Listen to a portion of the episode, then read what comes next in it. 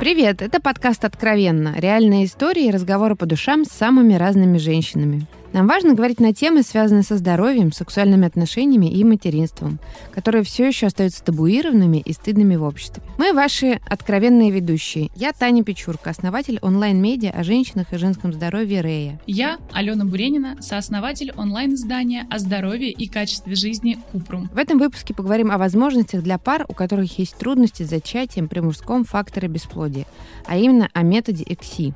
Он используется в протоколе ЭКО. Этот выпуск партнерский. Мы подготовили его при поддержке Центра репродуктивного здоровья СМ Клиника. Первая процедура ЭКСИ была выполнена в Бельгии в 1992 году. У пары родился здоровый ребенок. С тех пор э, этот метод получил широкое распространение и используется во всем мире. Узнать больше о том, какие есть особенности у этой процедуры, мы пригласили врача-эмбриолога, заведующего эмбриологическим отделением Центра репродуктивного здоровья СМ-клиника Ладыгина Сергея Сергеевича. Здравствуйте. И врача-репродуктолога Брагину Марию Александровну. Добрый день. В каких случаях требуется ЭКСИ, из-за чего мужчина может быть плохое качество спермы, и зачать ребенка не получится без этой процедуры? Ну, на самом деле здесь вопроса э, два, и такие достаточно глубокие. Если первая часть вопроса, в каких случаях э, требуется ЭКСИ, то это э, достаточно просто ответить. Это в тех случаях, когда недостаточная концентрация сперматозоидов или недостаточная подвижность сперматозоидов, или когда в эякуляте совсем нет сперматозоидов, и тогда мы должны где-то эти сперматозоиды найти. И в том числе мы их находим как раз, например, а, в яичке. А второй вопрос — это в каких случаях, что можно считать мужским фактором вообще? В каких случаях снижается э, репродуктивная а, функция мужчины? И это такой достаточно э, большой вопрос. Мужское бесплодие, угу. да, как оно ставится, из чего, условно, базово э, там, состоит, и что может быть причинами, помимо, допустим, возрастных э, факторов? Все-таки репродуктивная функция мужчины э, напрямую зависит от э, сперматозоидов. И поэтому любые факторы, которые влияют на снижение э, параметров спермы, э, мы относим вот как раз э, к мужскому фактору. Таких факторов на самом деле может быть большое количество, э, начиная от э, какого-то эмоционального фона и заканчивая различной соматической патологией у мужчин. Но в первую очередь, конечно же, мы обращаем внимание на гормональный статус мужчины. Э, есть и определенный список анализов, которые мы должны провести провести перед программой ЭКО для мужчины и какие-то дополнительные исследования, которые могут потребоваться в каждом отдельном случае. Вот базовая это э, спермограмма, да, совершенно верно. То есть в первую очередь мы, конечно же, смотрим параметры э, спермограммы. Это такие, как концентрация сперматозоидов, подвижность и, э, собственно, морфология, то есть внешний вид сперматозоидов. Угу.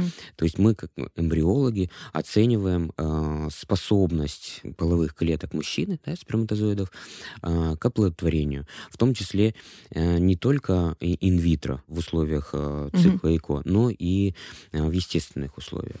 И что может потребоваться вот помимо спермограммы? Какой еще набор, вот если кратко, анализов для мужчины, может входить в этот цикл? Ну, конечно же, да. То есть это идет обследование у врача-андролога, физикальное и в том числе лабораторное исследование.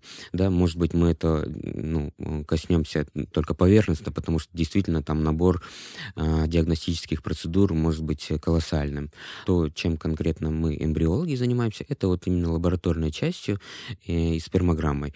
Но и в э, исследовании эякулята также э, мы можем применять различные диагностические тесты, такие как, например, исследования а, фрагментации ДНК сперматозоидов, различные иммунологические исследования, это такие как, например, МАР-тест. А, можем также посмотреть активные формы кислорода. Да, есть такие тесты, которые сейчас набирают э, достаточную популярность в научном сообществе, и мы это обсуждаем на научных конференциях, так как э, это значение, я имею в виду концентрацию активных mm-hmm. форм кислорода и вообще оксидативный стресс, э, который может присутствовать при различных патологических состояниях у мужчины, он имеет э, на самом деле недооцененное такое э, значение, и поэтому сейчас на последних конференциях там, 22-23 года, в том числе международных гайдлайнах, этому уделяется значительное такое внимание. В принципе, Получается, наверное, это, это что-то новое, вот оксидативный стресс, или то, на что раньше не обращали такого пристального внимания, или недоизученное? Да, немножечко недоизученное. То есть у нас процесс э, исследований э, идет таким путем, что мы накапливаем данные, угу. и сейчас все больше исследований появляются, в том числе мета-анализы, которые объединяют различные э, рандомизированные крупные исследования, показывают значимость этих тестов. И это из науки да, приходит к нам в практику. Появляются и тест-системы, различные э, способы изучения этих, э, если мы говорим о формах кислорода, да, исследованием э, оксидативного стресса. Э, андрологи, э, конечно же, это применяют в своей практике, применяют различные э, средства. А в каких случаях э, мужчине, ну, даже не мужчине, а паре требуется ИКСИ? Это же получается, что не каждой паре, а в каких-то определенных случаях? Или каждый раз ИКСИ? Вы знаете, такой, э, на самом деле, может быть, и не очень простой вопрос для эмбриолога, потому что, э, как правило, это и э, эмбриолог решает вместе с лечащим врачом. Угу. Если у нас мужской фактор, то, естественно, предположить, что у нас будет ИКСИ. Но наши методы эмбриологические, да, чисто лабораторные, позволяют нам выделить даже из минимального количества каких-то сперматозоидов э, в эякуляте фракцию э, достаточно активных, подвижных и хороших морфологических сперматозоидов. И поэтому мы как бы таким образом преодолеваем некоторые э, препятствия на пути оплодотворения. Но эмбриолог оценивает, может ли он так сделать в каждом конкретном случае. Фактически вы сейчас вот рассказываете, из чего состоит ЭКСИ, потому что я хотела следующий вопрос ага. задать. Угу. Да. А, получается, давайте поясним тогда, что ЭКСИ, угу. да, это как процедура, это выделение выделение наиболее жизнеспособных сперматозоидов да. из полученного биоматериала, там, спермы мужчины. Совершенно верно, да. Просто бывают такие состояния, когда э, в эякуляте, при естественной эякуляции, э, мы не получаем сперматозоиды, или там, например, единичные, да, так, так называемый синдром э, криптозооспермии, и различные достаточно тяжелые такие формы, когда мы действительно не можем даже вот набрать сперматозоидов в хорошей форме, да, скажем так, для оплодотворения. Тогда мы ищем вот те единичные сперматозоиды, э, которыми мы можем оплодотворить яйцеклетки. По количеству яйцеклеток получили мы там 10-12 яйцеклеток, и мы набираем вот эти вот 10-12 сперматозоидов самых лучших из того, что есть. Из сколько там, миллионов да, сперматозоидов вы видите, да. ну, 10-12 выбрать, это происходит вручную или это... Это происходит э, частично э, лабораторным методом, угу. да, то есть мы э, проводим э, сперматозоиды, если их, конечно, достаточная концентрация, через градиент сред э, различной угу. плотности, да, и таким образом плохие сперматозоиды, э, они э, как бы отсеиваются, и мы получаем только вот такую хорошую фракцию. Но вот, опять же, если концентрация недостаточная, то мы такую достаточно грубую процедуру отбора мы не можем провести. И тогда в дело вступает э, как раз эмбриолог и под микроскопом вручную начинает рассматривать каждый сперматозоид и выбирает его для оплодотворения. Слушайте, это очень кропотливая работа, да. долгая, важная и ответственная. Совершенно что, верно. Ну и может же получиться так, что ничего не найдется. Тогда это вообще... Да, бывают и такие ситуации, когда мы ищем сперматозоиды, например, вот в тестикулярной ткани. Бывает, что мы находим ну, недостаточно сперматозоидов mm-hmm. для полученных яйцеклеток. Хорошего То есть яйцеклеток да? у нас получается а, больше, например, а сперматозоидов мы набрали там в два раза меньше. Такие ситуации бывают иногда, и тогда мы часть яйцеклеток тогда просто замораживаем для дальнейших решений, которые потом они обсуждаются уже с врачом врачом-репродуктологом. Большая работа. Да. А, требуется ли специальная какая-то подготовка для этой процедуры, для ИКСИ от пары? Видите, почему-то у многих мужчин, ну и в принципе у супружеских пар складывается ощущение, что если есть какие-то патологии по спермограмме, то есть ну, нарушение фертильного угу. статуса, то это абсолютное стопроцентное показание к программе ЭКО, никаким другим способом беременность наступить не может. Угу. Мы очень часто сталкиваемся с таким мнением. По факту все очень относительно. То есть мужское бесплодие и снижение фертильного статуса — это разные вещи. То есть с точки зрения бесплодия можно выделить только одну ситуацию, когда мужчина сдал спермограмму, и там нет сперматозоидов. И вот тогда мы сто процентов э, четко и аргументированно можем объяснить супружеской паре, что в вашем случае это только программа ЭКО с оплодотворением ЭКСИ. Во всех остальных ситуациях все очень относительно. Если взять э, на улицу условно тысячу мужчин, у которых есть здоровые генетически собственные дети, рожденные вот только что, или у которых беременна партнерша прямо сейчас от них, э, и попросить их сдать спермограмму, мы увидим огромное количество всего интересного. Далеко не у всех этих мужчин будет норма зооспермия по данным спермограммы. То есть там будут и патологии головки, нарушение подвижности, снижение концентрации. То есть норма э, в плане спермограммы — это очень относительное понятие. И, опять же, спермограмма, она подвергается чисто вот таким вот математическим измерениям. Да? То есть есть угу. нижний, нижний порог концентрации, концентрации сперматозоидов, нижний порог подвижности и нижний порог морфологии. И иногда мы видим по спермограммам, которые нам предоставляют эмбриологи, что, допустим, концентрация сперматозоидов в эякуляте условно в одном миллилитре 200 миллионов. То есть это нереально огромное количество. Угу. А морфологически нормальных форм, то есть тех сперматозоидов, которые реально могут оплодотворить э, яйцеклетку, например, 2%. В заключении будет написано тератозооспермия, то есть э, плохое слово, которое всех пугает. Но по факту э, все это компенсировано огромной концентрацией. И такая сперма может считаться фертильной. Да? И с такими показателями беременность может наступить естественным путем, если нет никаких других преград. Поэтому с уверенностью про мужское бесплодие мы можем говорить только если это либо азооспермия, либо вот прям критически очень плохие показатели, либо же если э, беременности нет в течение одного года при регулярной половой жизни в супружеской паре. И, конечно же, мы всем супружеским парам это объясняем объясняем.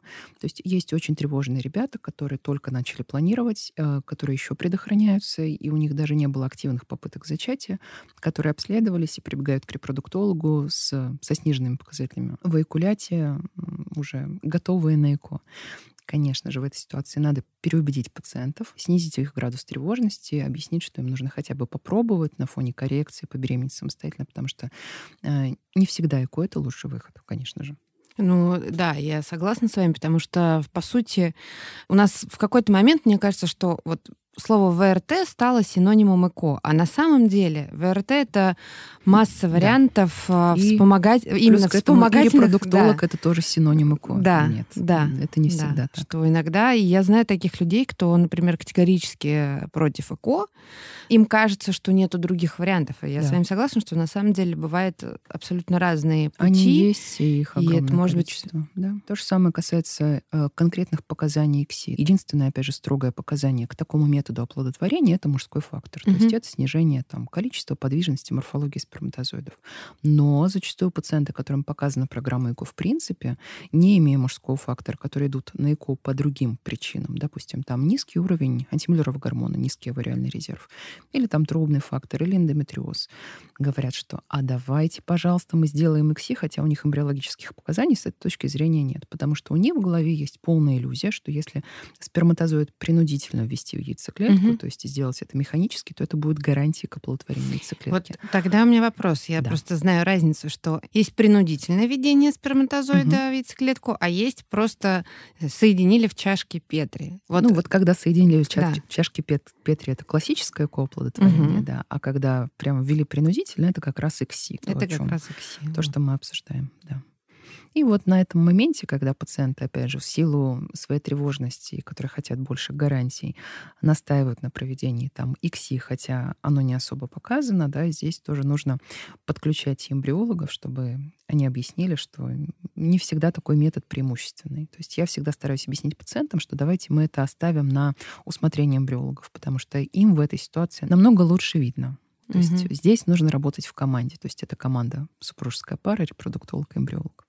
Это вот то, как раз о чем я говорил, да, что мы оцениваем эякулят здесь и сейчас и решаем, что мы можем с ним сделать. Можем ли мы так а, обработать его, так выделить вот те половые клетки, да, угу. чтобы сделать ЭКО или ИКСИ. То есть это вот всегда решение прямо вот здесь и сейчас. И вопрос пикси. Усложняем. Пикси или пикси.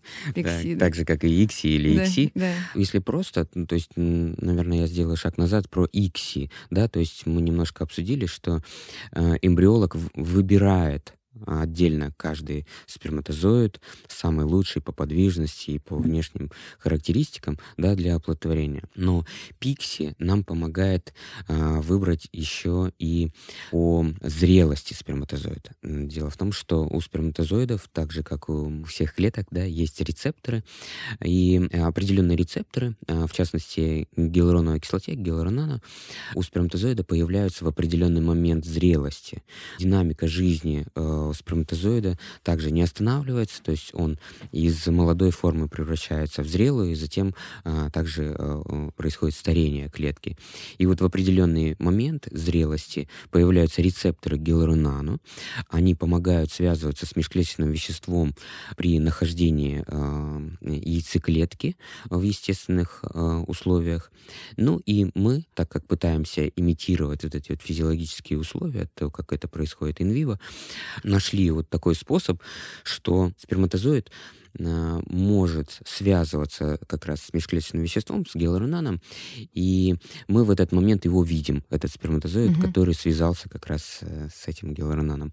И мы можем использовать именно эти сперматозоиды для оплодотворения, подразумевая, что именно они как раз находятся в нужной стадии э, своей зрелости. Получается, что разница в еще более тщательном отборе. Совершенно верно, да. То есть э, помимо того, что мы внешне выбираем и по каким-то кинетическим параметрам, мы еще выбираем по его внутренним процессам. Mm. И по различным исследованиям как раз были уже достаточно большие данные накоплены, что э, именно это э, влияет к снижению, например, такого параметра, как прерывание беременности. Есть ли риски повреждения яйцеклетки в процессе инъекции. Тема такая а, достаточно краеугольная. На самом деле ИКСИ процедура достаточно рутинная для эмбриологов. Э, я ну, достаточно давно работаю в этой области и помню, как, например, в вакансии, а, когда искали эмбриологов, писали там требования, что э, умение выполнять ИКСИ, там, например, обязательно или там не обязательно. То есть, то есть сейчас в нашей, сейчас отдельная какая-то была Да, то есть это такая стадия такой навык, навык, навык, навык, да, который был далеко не у всех эмбриологов. Сейчас, в чем конечно сложность? Же, Почему?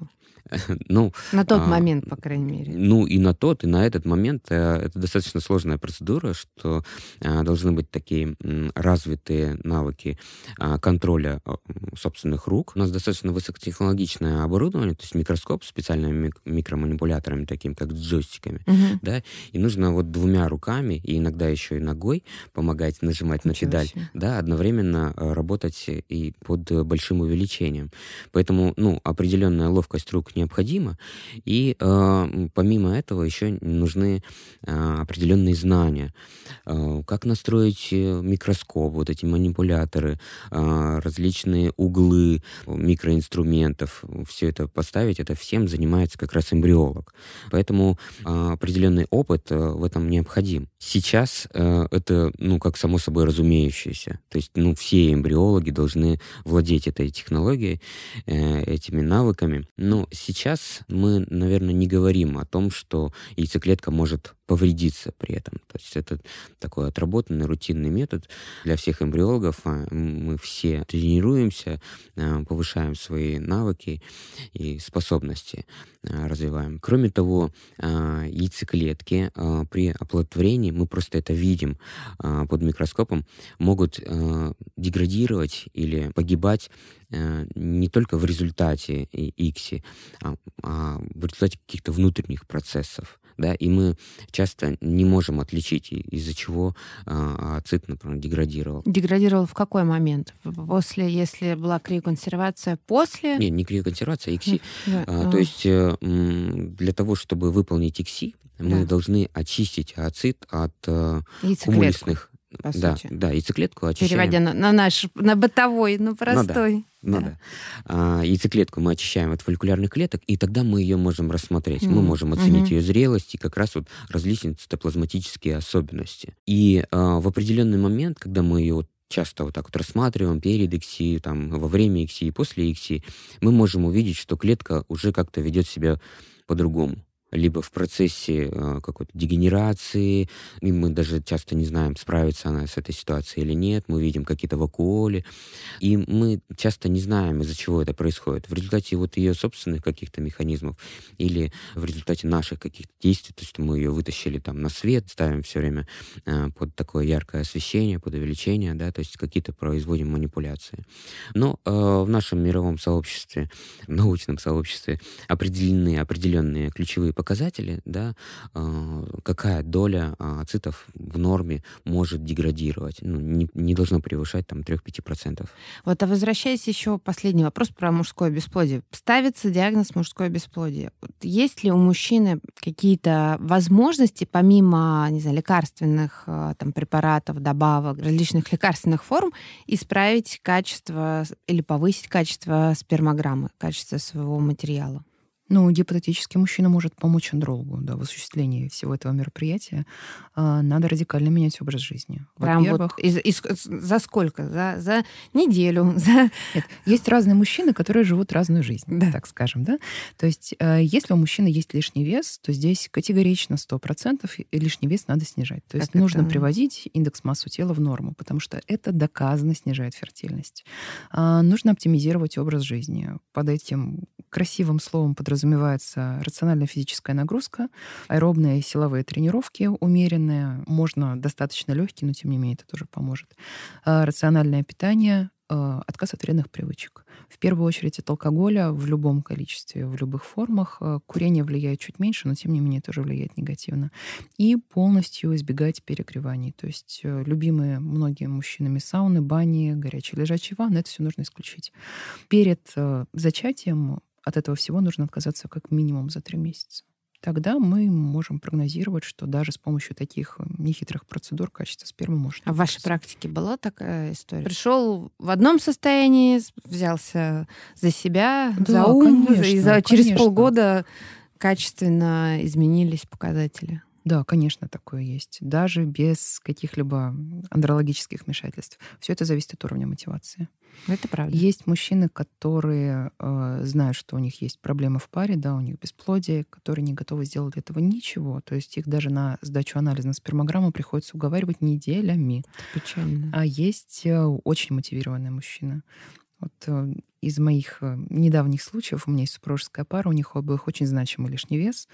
Ну, то есть они живут вдвоем, хорошо кушают, все у них прекрасно. Молодцы. да, конечно. Пациентка обследуется у меня, супруг обследуется у андролога, и еще вместе они дополнительно посещают эндокринолога регулярно.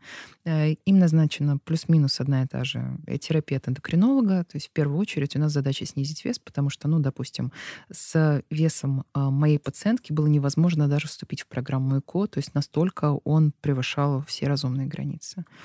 Э, в результате полугода подготовки она снизила вес на 5 килограмм, а он на 40. О, боже. Соответственно, я его даже не узнала, когда они пришли ко мне на повторный прием. Он радикально похудел, он прекрасно выглядит. И э, с андрологом они добились нормы зооспермии. То есть у него была морфология по Крюгеру 1%, то есть это очень мало. Стало 4. А максимум? Максимум, максимум не лимитирован, но 4% морфологически нормальных форм — это, опять же, нижняя граница нормы, достаточная для естественного а, ну зачатия вот. по всем мировым критериям. Поэтому в этом плане мужчина молодец, ему прям 10 из 10, а пациентка, ну вот, ленивая. У кого-то есть сил, у кого-то нет сил. Конечно. Ну, вопрос это внутренней мотивации. Это вопрос мотивации, несомненно. Да. Сергей Сергеевич, вы хотели на добавить? самом деле, да, вот кажется, кажется, такие уже заезженные да, рекомендации улучшить там свой образ жизни, но очень часто, что это самые как раз сложные. То есть пациенты наверняка да. просят отдайте лучше какой-нибудь да, там витаминку, таблеточку. таблетку. Да. да, а вот я ничего не буду менять. Ну вот я сколько езжу на конгрессы, да, и так сложилось, что я еще давно начала ездить и на Эшере, и на Рарч, и вот сейчас на Карм. И, конечно, особенно последние там, года, две самые главные мысли, которые идут сквозь все доклады, неважно, чему посвящен этот доклад, это возраст и э, здоровый образ жизни. Вот это вот две главные темы. Этот доклад может быть вообще про что угодно. Про не знаю, эмбриологию, про женское, про мужское да, бесплодие, про суррогатное материнство. Вот это все возраст, здоровый образ жизни. Ты думаешь такой, ну, блин. Да, если возраст мы поменять не в силах и никак не можем повлиять вообще на этот фактор, то над образом жизни надо работать. Это правда. Пожалуй, наверное, и самое мощное влияние оказывает, если мы нормализуем образ жизни, то, ну, например, по сравнению с какими-то э, лекарственными э, формами, да, то там мы просто будем как бы бороться с тем образом жизни, который ведет пациент, и не всегда можем скомпенсировать его. Про образ жизни и про лишний вес тоже тема такая очень заезженная, и почему-то зачастую пациенты все это воспринимают в достаточно негативном ключе, потому что, ну вот, опять вы мне говорите худеть, все говорят худеть, и вы туда же. То есть, ну, есть пациентки вплоть до такого, что когда они сни- слышат рекомендации о снижении веса в максимально корректной форме, само собой аргументированной, они говорят, что вы очередной врач, который это говорит, я буду искать другого. Ну, мне сложно это прокомментировать, потому что, ну, я, так как я все-таки внутри уже каким-то образом этой темы, mm-hmm. да, то, конечно, я понимаю вас. Да. Но при этом таких случаях это прямой путь к психологу ну, и да. попытки понять, а что на самом деле человек хочет. Хочет ли он вот этого результата, да, или он уже настолько устал, и у него нет ресурса на то, чтобы взять себя в руки и, там, не знаю, привести в порядок, потому что это же тоже вопрос зацикленности, когда начинаешь зацикливаться Конечно. на чем-то одном, на другой уже не хватает сил. Конечно. И, ну, да, это всегда очень индивидуальная штука, но, к сожалению, к сожалению, вот ну, так. вот опять же случай прием на прошлой неделе.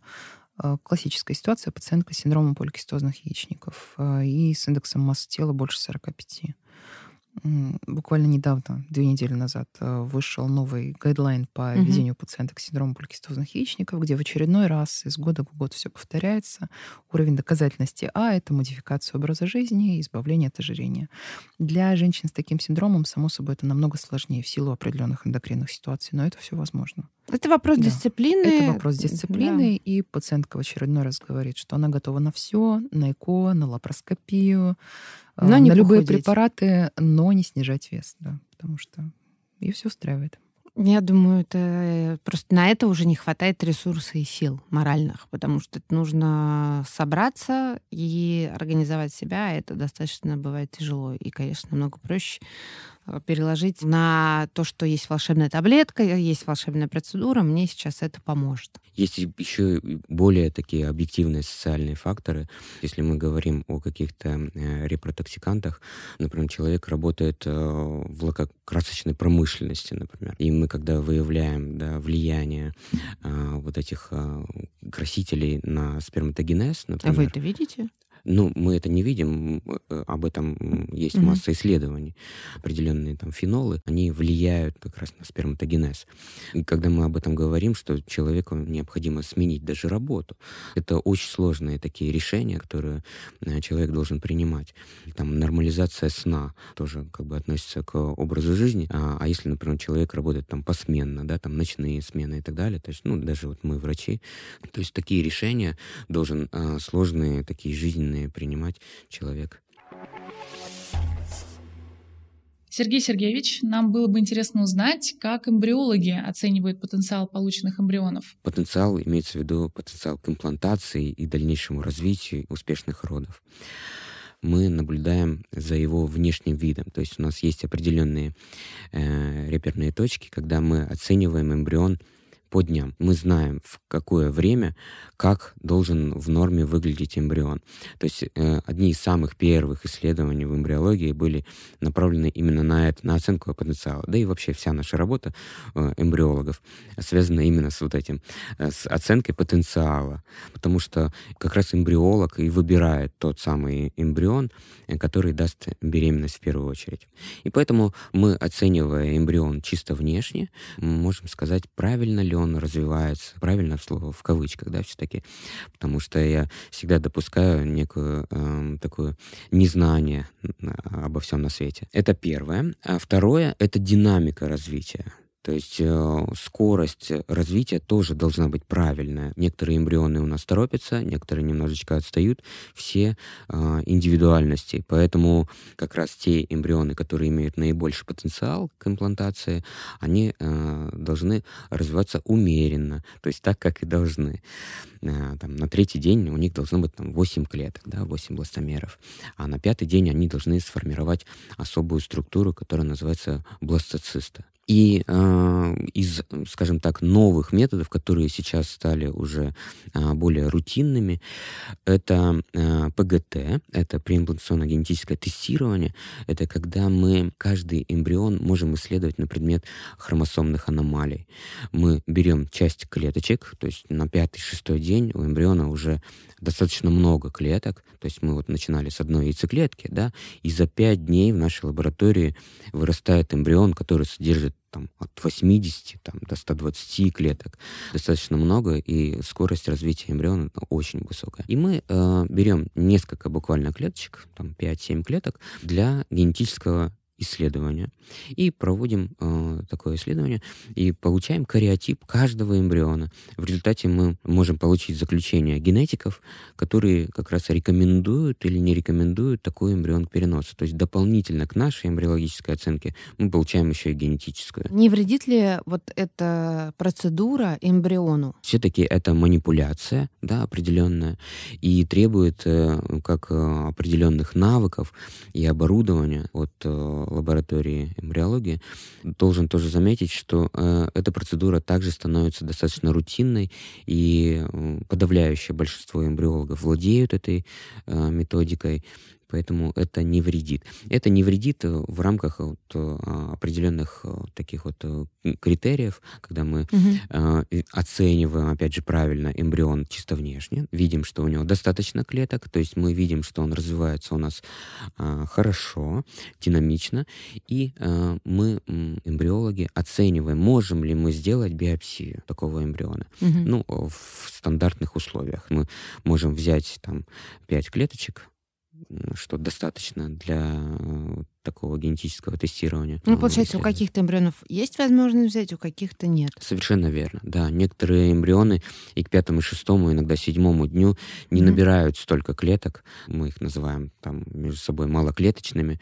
Они имеют определенный потенциал к имплантации, но вот э, биопсия, скорее им, мы так подозреваем, опять же, да, что может повредить. Дальше вы, по сути, передаете это в руки репродуктолога, уже это переходит на сторону. А, смотрите, то есть мы определили, какие да. эмбрионы у нас генетически нормальные, то есть угу. имеют нормальный хромосомный набор, что произвело такую некую революцию в сфере ВРТ, потому что мы можем до переноса в матку уже э, потенциально определить эмбрион, который по генетическим факторам э, должен развиваться нормально. Мы производим вот этот выбор эмбриона для переноса именно по его, скажем так, генетической нормальности, что я считаю, ну, прям вот революцией Это в после, а, после культивирования. Ана... После, после, после культивирования, анализа. да, после биопсии мы такой эмбрион замораживаем, получаем результаты генетиков, э, определяем, какой эмбрион э, мы можем, ну, или рекомендован к переносу, и, и именно его и угу. переносим. Не по всем эмбрионам делается ПГТ-тест. Это же по желанию клиентов. Э, нет, есть определенные показания. А, вот, помимо желания пациентов, да, да, да, по желанию мы можем также сделать, но есть и определенные показания. Мы получили эмбрион и переходим уже дальше в очную репродуктологов. Да, вот э, эмбриологи сделали свое дело, и Соответственно, mm-hmm. дальше с этим э, уже, по сути, идет работа репродуктолога да, с пациентами. Вот, Мария Александровна, скажите, ведь Получается, что, да, биопсия бывает у каждого эмбриона, по сути, или нет? То есть у нас есть процесс, что есть биопсия, и следующий этап уже там либо по показаниям, да, либо по желанию ПГТ-тест. Нет, маленько неправильно. Давайте, а, поправляйте. Биопсия, а, биопсия, соответственно, это подготовка к генетическому тестированию, угу. и а, никогда не бывает так, что вот мы в программе ЭКО как говорится, нормально общались, и потом что-то пошло не так. Мы заранее обсуждаем, будем ли мы делать генетическое тестирование угу. эмбрионов или нет с пациентами. Если мы его не планируем, эмбрион не биопсируется. Соответственно, когда эмбрион достигает стадии угу. бластоциста, эмбриологи угу. их э, витрифицируют, то есть замораживают для дальнейшего использования без предварительной биопсии. Если же мы планируем генетическое тестирование заранее, то да, вот все эмбрионы интересно. биопсируются и замораживаются. Эмбрионы хранятся в клинике, биоптаты хранятся в генетической лаборатории, которая непосредственно непосредственно этот анализ проводит. Угу. И на самом раннем этапе нашего общения, когда мы уже касаемся темы ЭКО, да, действительно, мы с пациентами обсуждаем, будем ли мы это делать или нет. К этому есть показания, это также можно сделать по желанию. А, показания, э, в первую очередь, это старший репродуктивный возраст, потому что мы заранее можем, опять же, спрогнозировать э, вероятность большого количества аноуплоидных, то есть генетически неправильных эмбрионов супружеской пары. Это возраст э, женщины старше 38, ну, даже старше Который приводит лет, к чему? Приводит к тому, что определенная часть эмбрионов, сложно спрогнозировать, какая она будет, там 20% угу. или 70%, э, будет содержать в себе такие хромосомные поломки, что приведет либо к отсутствию имплантации такого эмбриона, либо же беременность наступает, но заканчивается плохо. Выкидышем, либо замершей угу. беременностью. Э, задача ЭКО — это в первую очередь не получить положительный тест, да, а получить Конечно. генетически здорового ребенка на выходе. Поэтому, чтобы увеличить э, частоту живорождений, этот анализ в определенной возрастной категории принципиально важен. Какой? Тогда получается женщинам, да, я понимаю, женщинам от 38. Ну вот на 100% от 38, угу. от 35 прям настойчиво рекомендуется. А мужчинам старше 40 и если есть тяжелые формы мужского бесплодия, например, зооспермия. Есть пациенты, которые, конечно же, от этого отказываются по разнообразным соображениям. Например, каким? Финансовые, ну, Финансовые я понимаю, потому да. что это не дешевая история. Да, а религиозные это потому что нужно биопсировать э, Нужно биопсировать эмбрион. Мы слишком много про него знаем. Вот э, как получится, так а, получится. Да.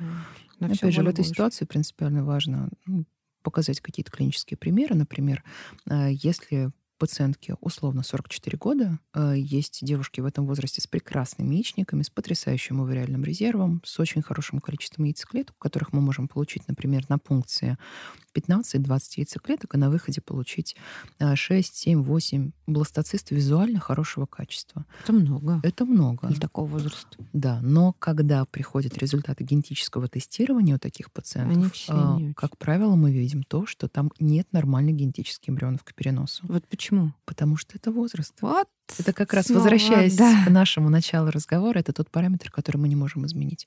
Соответственно, что это нам дает? А, пять эмбрионов с неустановленным генетическим статусом в возрасте 44 года — это пять эмбриотрансферов, то есть пять криопротоколов, пять переносов эмбрионов. Пять переносов. Да. Каждому из которых есть определенная подготовка и финансовая, и моральная, и физическая Конечно. с точки зрения препаратов. И это огромное количество времени. То есть пять криопротоколов, да, да. пять переносов — это как минимум полгода года, а, как правило, намного дольше, потому что не все пациентки настолько морально стойкие, чтобы каждый месяц встречать неудачу, делать новый протокол и идти дальше. Да. Соответственно, мы теряем самое главное, чего мы никогда не можем восполнить, это время. Поэтому принципиально важно донести до пациентов как раз э, тот параметр, что с определенного момента генетическое тестирование э, это прорыв в эффективности программы КО конкретно в их ситуации. И э, те финансовые затраты, которые они на это положат, э, это крохи в море по сравнению с тем, что мы получим. Какое количество эмбрионов э, рекомендовано к переносу и какие на вашей практике бывали случаи? Ну вот есть законодательная позиция, которая нам очень четко трактует, что максимальное количество эмбрионов да. к переносу на данный момент это два. Это максимум. Это максимум. А, есть э, противопоказания к переносу двух эмбрионов. В первую очередь это рубцы на матке, допустим, после кесаревых сечений или после каких-то операций, и соматические состояния, которые не позволяют женщине выносить двойню. Но даже двойня — это не совсем физиологическая история. То есть женщина не предназначена для вынашивания двух детей. Это радикально повышает риски всех негативных последствий и выкидышей, и замерших беременностей, и преждевременных родов, и неврологических патологий у ребенка. Поэтому достаточно давно во всем мире мире, и в России тоже, есть превосходная тактика, которая называется селективный перенос. То есть это перенос а, одного эмбриона в полость матки, самого лучшего по качеству, который генетически проверен. Это позволяет нам а, максимизировать вероятность вступления беременности и получить беременность, которая протекает без осложнений. Если женщина беременна одним ребенком, у нее одноплодная беременность, то она физиологично вынашивает беременность, может родить самостоятельно, по акушерским показаниям, без кесарево сечения — и благополучно планировать дальнейшую беременность. ну вот у нас, э, во-первых, в прошлом, по одному из прошлых выпусков была героиня, а она настояла на переносе двух э, эмбрионов. Там были все против. И клиника, врачи, ну вот она говорит, вот, вот я понимала, у нее большой был угу. долгий путь. Говорит, я понимала, на что иду, она настояла. Угу. А, у нее были донорские ациты. Угу. Вот, и слава богу, все хорошо закончилось. Я просто тоже, у меня есть знакомая, кто перенесла два эмбриона. И у нас действительно немножко романтизировано в бытовом сообществе многоплодная беременность. Несомненно. У меня в голове было ровно так же, пока я не послушала один очень э, интересный доклад э, да, на конференции и поняла, что это просто катастрофа в глазах врачей, потому что действительно вы правы, что тело женщины, оно не предназначено, это уже патология, потому что столько неожиданных э, вариантов развития событий может быть. Конечно, это огромная нагрузка. А если к этому еще добавить э, поздний репродуктивный возраст, как это обычно у нас э, да, бывает, то это, конечно... Опять же, здесь надо понимать мотивы женщин, которые просят о переносе двух эмбрионов. А, большая часть пациенток, они не мечтают, они видят себя мамами двух детей, не мечтают таскать огромные коляски. Угу. Они просят об этом с точки зрения повышения эффективности программы. И на этом моменте, опять же, важно подключиться и объяснить, что э, это не работает так, что перенос одного эмбриона это 50% угу. успеха, перенос двух сотка. Да, Нет. Да. То если есть какая-то преграда к имплантации, что даже если мы перенесем туда 10 эмбрионов одним махом, беременность не наступит в любом случае. Плюс нужно объяснять риски многоплодных беременностей. И только если пациентка эм, убеждена, принимает все риски, берет на себя все последствия, берет на себя ответственность за это решение, и у нее нет противопоказаний, да, конечно, мы можем перенести два эмбриона. Историй по поводу многоплодных беременностей достаточно много. Э, нельзя забывать о том факторе, что некоторые эмбрионы в силу своих э, генетических возможностей могут в полости матки поделиться пополам. И да. вот в связи с этим, да, у меня была история, от которой триггерит, мне кажется, до сих пор всю клинику, хотя она была достаточно давно, когда мы сделали перенос двух эмбрионов по настоянию пациентов. Они были готовы и очень сильно просили. А, и у нас получилось четверня. Mm-hmm. Вы что? Да. Так, это получается, оба э, разделились. Да. И там э, получилось близнецы и близнецы. Две монохориальные моноамниотические двойни. Э, до момента родоразрешения она доносила тройню, потому что один эмбрион редуцировался на достаточно да. раннем этапе. Соответственно, от редукции они отказались, угу. опять же, в силу определенных религиозных причин. Э, Все закончилось достаточно успешно, максимально успешно в этой ситуации, я бы сказала. Она смогла доносить беременность до 27 недель. Э, всю беременность она лежала на сохранении, э, велась в специализированном отделении по невынашиванию беременности, э, родила трех девочек здоровых. Экстремально недоношенных, конечно же. Это да. был очень долгий путь с реанимациями, э, с детскими больницами, но все закончилось благополучно. Как мне вот интересна реакция врача, который делал, помогал ей проходить весь этот путь, когда он это все узнал. Мне кажется, это просто... Я боюсь, а, что это... этот врач меня ненавидит до сих пор. А да. а это вы сделали? Конечно. я понимаю, что это непредсказуемо, да, это абсолютно непрогнозируемо. Это, да, потенциально возможно, это такой маленький процент. Микроскопически низкий. Да, да. и когда вы вот узнали про такой результат, мне кажется, это вот просто такое состояние шока. Ну, шок, нервный смех, да, да. все, все, все было, все в наличии. И э, эта история всегда является очень работающим аргументом для пар, которые хотят перенести два эмбриона. Я ее часто привожу в пример, что нужно быть готовым ко всему. Мы уже обсудили, что из отделения эмбриологии может поступать несколько эмбрионов, и далее селективным отбором выбирается а, какой-то для переноса. Вопрос, что происходит а, дальше с остальными эмбрионами? Они хранятся, успешно хранятся в криобанке вплоть до того момента, пока они не понадобятся пациентам. Как долго они могут храниться, портятся не портится, что с ними происходит? Э, ну, гипотетически, исходя из условий хранения, из особенностей метода витрификации, срок хранения эмбрионов, он не ограничен. То есть эм, они могут храниться бесконечно долго. Но последние научные данные нам говорят о том, что были успешные случаи беременности после того, как эмбрион хранился в жидком азоте порядка 30 лет. Ну, соответственно, так как условия хранения эмбрионов никак не изменяются, то есть они вот хранятся в жидком азоте mm-hmm. при температуре там минус 196 градусов, как правило, неважно, 5 лет он там хранится или 45 лет. Интересно, когда-нибудь будет какая-нибудь книга рекордов Гиннесса запись самый долгий да, по хранению всего. эмбрион что родился малыш, который Да-да. хранился в криобанке там 75 лет. Вот классно. Нет, так невозможно. Мы с вами этого не застанем, но когда-нибудь это случится. Это тут же история только про законодательное ограничение, а не про технические. Ну, по сути. По сути, да, но в нашей стране это невозможно. Посмертное использование. А, это да, да. да. В, в теории, на самом деле, это же возможно, да, вопрос да. же ограничения именно законодательных, э, ну, в мировой практике, да. да, а не технических. Технически возможно все. А что касается донорских эмбрионов? Донорский эмбрион, то можно будет перенести хоть через сто лет. вот, мы нашли этого, этот, это Отличный будущий кейс для исследователей.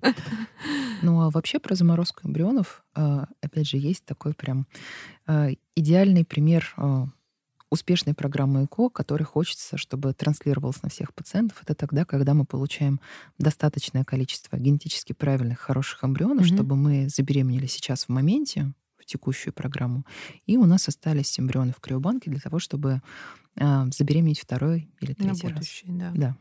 Вот это прям самая классная программа. Правильная, успешная, от которой мы все рады. Да, хороший план, но не у всех он э, складывается. К сожалению, он не у всех может реализоваться, но тем не менее, к этому нужно стремиться.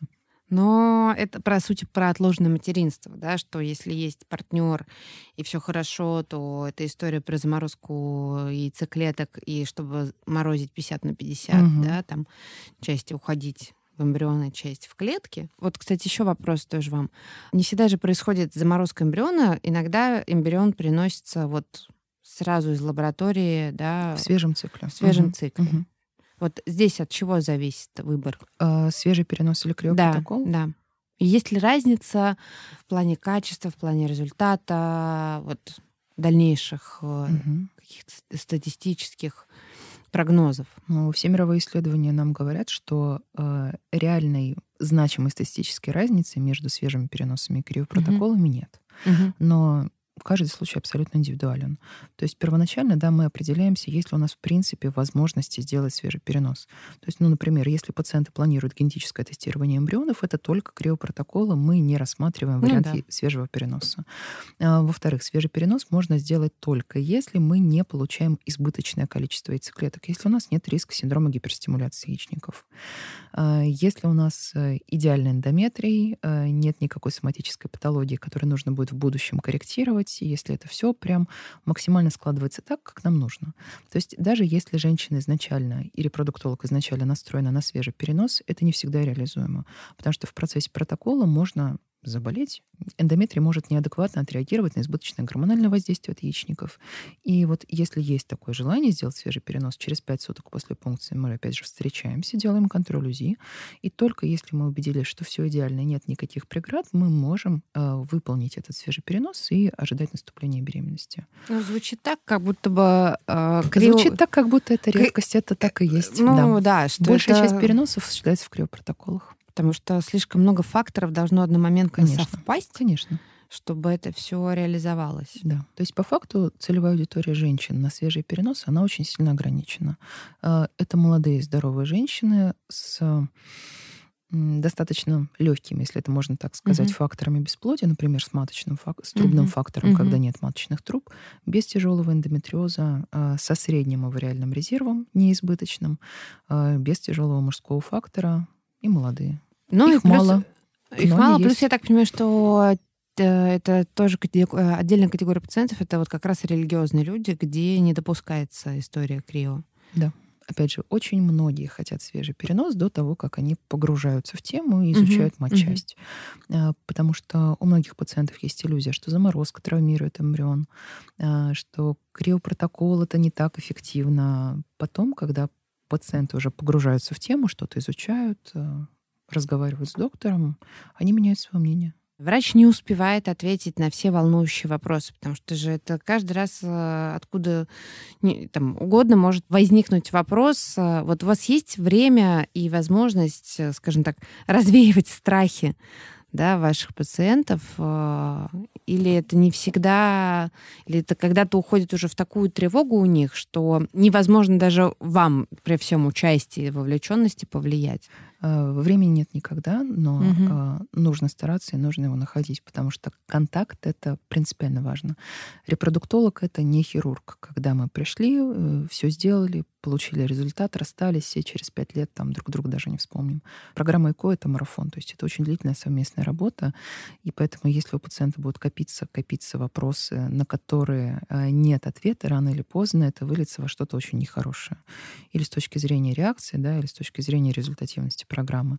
Поэтому время нужно находить. Опять же, есть э, какие-то рутинные тревоги, которые можно очень хорошо развеять, а есть э, тревожное расстройство, которое усугубляется угу. ну, вот на фоне стрессовой ситуации ситуации. И э, здесь э, всем репродуктологам очень важно помнить, что мы не психотерапевты, мы не психологи, э, не профессиональные психологи, и зачастую пациентам требуется помощь специалистов. Это и перинатальные психологи, и психотерапевты.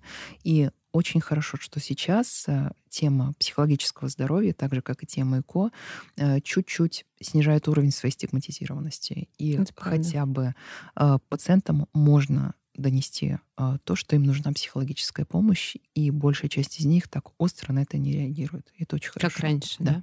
Да. Ну, получается, я думаю, что лет пять назад это было что-то... Конечно.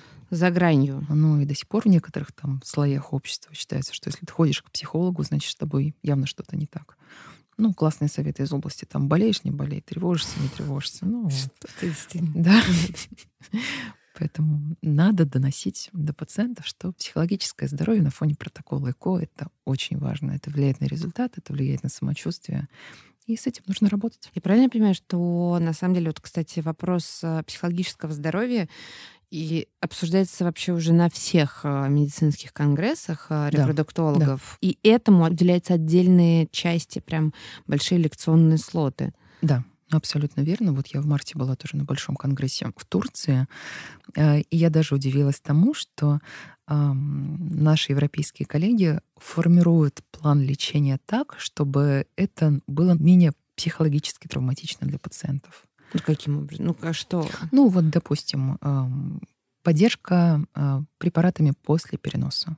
То есть, когда мы сделали пациентке перенос, она получает определенные препараты, чтобы увеличить вероятность наступления беременности. И самое главное — это препараты прогестерона, которые улучшают трансформацию эндометрия да, и повышают нашу вероятность. А, во всем мире э, принят консенсус, что вагинальная форма прогестерона, вагинальные свечи — это самое эффективное, потому что они действуют непосредственно прям в цель, угу. всасываются туда, куда нужно, не проходят э, кровоток, не влияют на желудочно-кишечный тракт и на самочувствие. И вот э, турецкие коллеги в некоторых клиниках практически полностью сейчас перешли на подкожные формы прогестерона, которые, вот инъекции, которые делаются раз в несколько дней, потому что вагинально ставить себе свечи три раза в день для пациентки это... Это стресс. Это стресс. Все, что может облегчить, э, должно облегчать. Если вот, есть, и, да. соответственно, главная мотивация такого решения — это не повышение эффективности программы ЭКО, да, то есть не потому, uh-huh. что а, такой способ ведения, он лучше или радикально эффективнее. А, ну то есть а, фокус на фокус это с другой стороны, немножечко да. смещается, да. На то, что пациентке должно быть максимально комфортно, то есть ее жизнь никак не должна меняться в процессе протокола. Это классно. Да. Да. Действительно, потому что ну, и вот нам приходит очень много личных историй. Уровень зацикленности случается у пациентов такой, что и я с этим тоже да, сталкивалась там среди знакомых. Э, кто-то очень легко проходит и вообще не замечает э, протоколы, а кто-то уже после второго говорит, слушай, ну я больше не могу, вот сколько мне в жизни еще раз надо попробовать, чтобы когда пора остановиться. И это там просто, допустим, пройдены два этапа стимуляции. Угу. И очень разные, конечно же, отношения. Это абсолютно все психологический да. настрой. И чем больше различных э, штук, упрощающих жизнь, будет, тем, конечно же, лучше. Да, поэтому разговаривать с пациентами нужно. Даже если прием по времени супер ограничен. Как вы не выгораете? То есть я понимаю, что вы, видимо, где-то подзаряжаетесь, но и себя же нельзя потерять. Это вопрос без ответа. Репродуктологам зачастую тоже требуется определенная психологическая помощь. Мы все ходим по очень тонкому льду. Опять же, так как работа достаточно плохо нормирована по времени, потому что некоторые процедуры невозможно подстроить под свой рабочий график, да. Да, то э, ты проводишь на работе максимальное количество времени, и зачастую это выходит на первое место среди всех активностей. И вот надо очень вовремя зафиксировать этот момент, что где-то идет радикальный перекос, mm-hmm. и что-то менять. Не принимать на себя функции Бога, не думать, что от себя все зависит, потому что программа ЭКО, вне зависимости от всех достижений медицины, не имеет стопроцентного результата, и по среднемировым данным не имеет даже 50% результата. Как бы ни говорили некоторые клиники, что наша эффективность там достигает 75%, это определенный момент лукавства. Соответственно, у репродуктологов всегда есть достаточно значимая часть пациентов, которые не получили результаты, которые испытывают очень разные эмоции по этому поводу. И связывают это тоже с очень разными вещами, с действиями репродуктологов. Ну, безусловно. Конечно, это объяснимо и понятно. Да. Это, на самом деле, это не история не только про эту область, да. Мы всегда пытаемся найти ответственного, конечно, виноватого, конечно. потому что так проще. И это логичная конечно. реакция нашей психики. Да. да. Сил вам. Спасибо. Мария Александровна, угу. расскажите, вот понятно, что невозможно рассмотреть да, разные сценарии и все предусмотреть, но вот если пара приходит на консультацию, вы устанавливаете вот э, фактор мужское бесплодие, угу. а у женщины показатели базовые в норме. Давайте пройдемся по порядку вот цен. Что ожидать, скажем так, от и до, из чего складывается цена вопроса? А если мы начинаем совершенно с нуля, то э, первое — это стоимость обследования. То есть перед программой ЭКО есть достаточно стандартизированное обследование, которое выполняется всегда. Это приказ Министерства здравоохранения. С помощью него мы исключаем все противопоказания к программе ЭКО и также выявляем всякие вещи, которые могут препятствовать нормальному вынашиванию беременности. Если это начинать с нуля, и вот пациенты прям ни одного анализа актуального не принесли, то нужно рассчитывать ориентировочно на 50-60 тысяч рублей на супружескую пару. Угу. Опять же, и здесь эм, эта сумма такова, если не будет никаких расширений. То есть если им не требуется углубленного генетического исследования, не требуется предварительного оперативного лечения по каким-либо поводам, но вот база — это вот так. И дальше непосредственно программа ЭКО. Опять же, стоимость будет очень различна в зависимости от наполнения этой программы. Это будет зависеть и от количества яйцеклеток, которые мы получаем на пункции, и от фактора, будет или не будет генетический анализ, и непосредственно от схемы стимуляции. Угу. Потому что если есть э, женщины, которым нужна одна стимуляция, есть женщина, которым нужен, например, протокол двойной стимуляции, это когда две стимуляции подряд в рамках угу. одного цикла. А, но базово все вместе с препаратами без предварительного обследования а, стартует от суммы 250 а, тысяч препараты все включены, все манипуляции включены. Это вот после того, как мы прошли анализы, да. значит, там, условно, обследование 50 тысяч рублей. Да. Начало протокола, консультации, все, все УЗИ. осмотры в процессе стимуляции, все, э, ага. все УЗИ-мониторинги, препараты.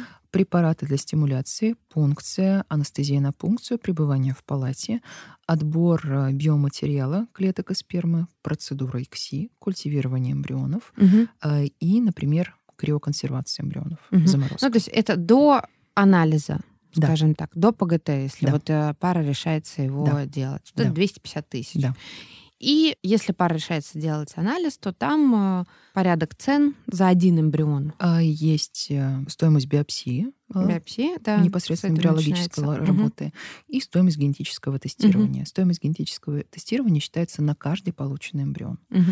Стоимость исследования за один эмбрион варьируется в достаточно широких пределах. Это зависит от лаборатории, от количества прочтений, то есть тех копий, которые смотрятся по хромосомам, э, от 17 до 35 тысяч рублей угу. на один эмбрион. Того... В нашей клинике, например, возможны разнообразные варианты, как э, в сторону тестирования с начальным разрешением за 17 тысяч, которые тоже очень информативны, так и в сторону исследований с миллионами прочтений. Миллионы за прочтений, что значит это? Сергей Сергеевич? Чисто техническая, генетическая такая особенность, да, то есть когда угу. они одно и то же прочтение хромосом делают много раз, и вот в частности а, миллион а, раз, а. для того, чтобы удостовериться, что анализ прошел угу. верно.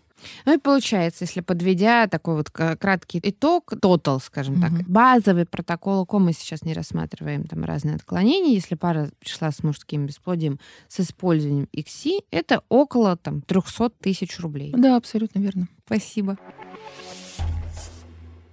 Сегодня мы поговорили про то, что такое метод ИКСИ, как выглядит эта процедура, в чем основные риски, в чем отличия. И кажется, что это такой же метод, как и другие с точки зрения вспомогательных репродуктивных технологий. И действительно есть а, случаи, кейсы, ситуации, когда применение этого метода оно необходимо для а, успешной процедуры, да, для того, чтобы мы конце с парой, с женщиной, с пациентами пришли к тому результату, за которым изначально приходили. Из своей истории скажу, что когда мы получали эмбрионы, и у нас не применялся метод ЭКСИ, хотя было такие ощущения а, лично мои, да, не по медицинским показаниям, а какие-то мои собственные мысли, исходя из а, различных вводных факторов там, по возрасту мужа, по моему возрасту. У меня была мысль о том, что, возможно, мы бы получили большее количество эмбрионов, если бы мы использовали метод ИКСИ, да, потому что у нас получилось не так много эмбрионов,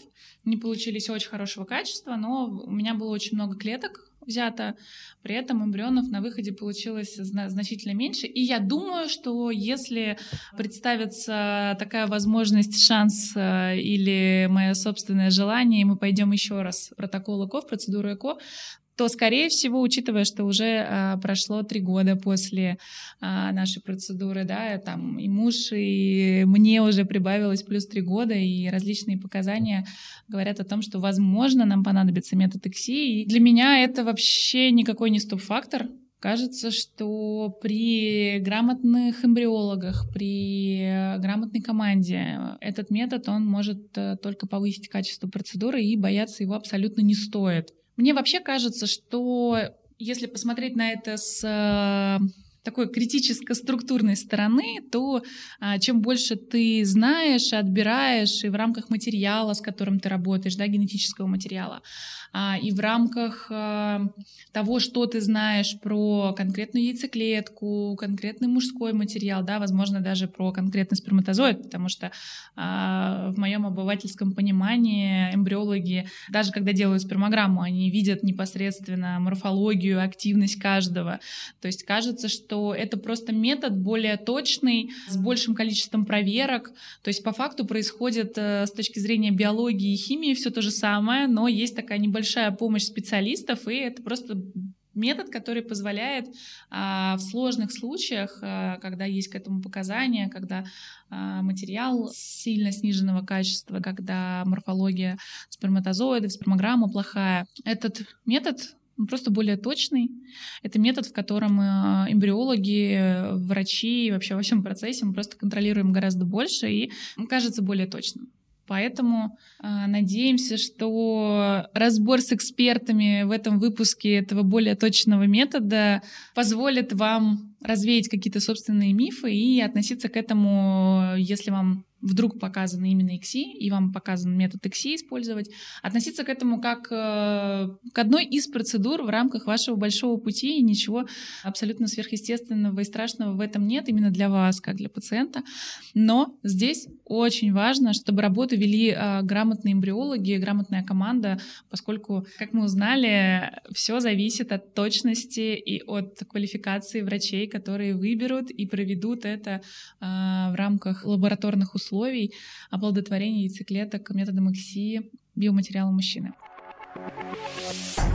Партнером этого выпуска стал Центр репродуктивного здоровья СМ Клиника. С вами были Таня Печурка, основатель онлайн-медиа о женщинах и женском здоровье Рея. И я, Алена Буренина, сооснователь онлайн-издания о здоровье и качестве жизни Купрум. Вместе мы ведем подкаст «Откровенно», чтобы рассказать вам больше про жизнь и здоровье женщин и мужчин. Делимся личными историями, приглашаем людей, готовых говорить откровенно и зовем интересных экспертов. Присылайте, пожалуйста, на ваши истории, даже анонимные. Мы их прочтем в эфире и обсудим. Или пригласим пригласим вас на запись. Задавайте вопросы и предлагайте нам а, темы для новых выпусков. Мы открыты для обсуждения. Электронный ящик откровенно-подкаст собака яндекс.ру всегда открыт для вас. Все контакты можно посмотреть также и в описании подкаста. А слушать нас можно на платформах подкастов Apple Podcasts и Mave, на Яндекс Музыке и во Вконтакте.